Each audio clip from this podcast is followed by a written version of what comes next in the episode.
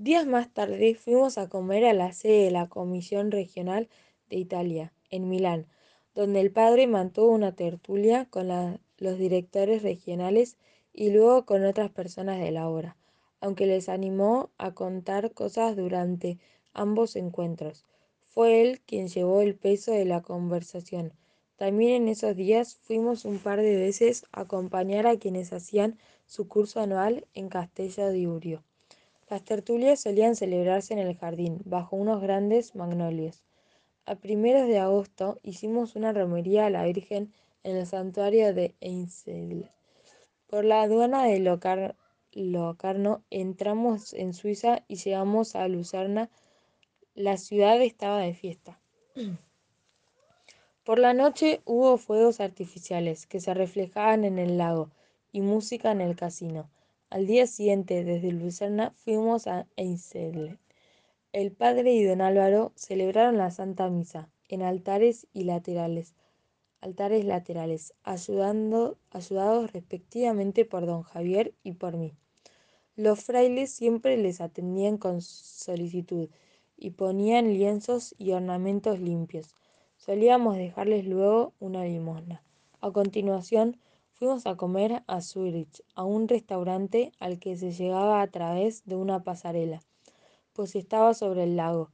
Cuando nos entregaron la carta del menú, San José María quiso que yo eligiese primero. Siempre solía elegir el último, sumándome a lo elegido por los demás con la frase muy ausi.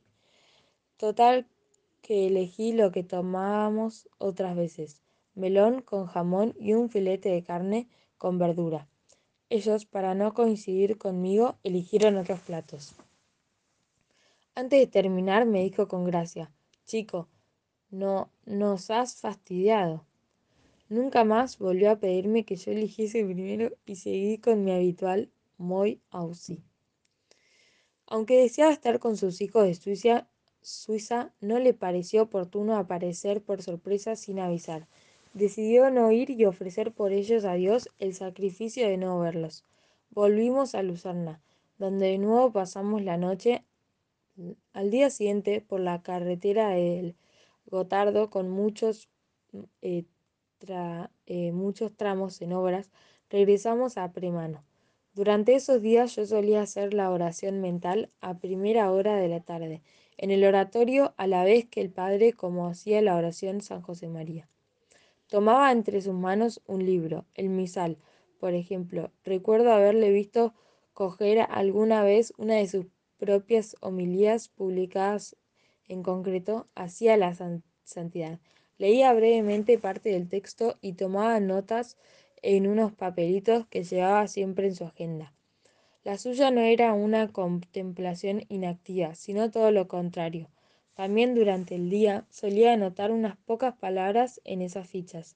Luce de Dios, tantas veces que le servían luego para alimentar su oración personal y que desarrollaba luego en futuros escritos.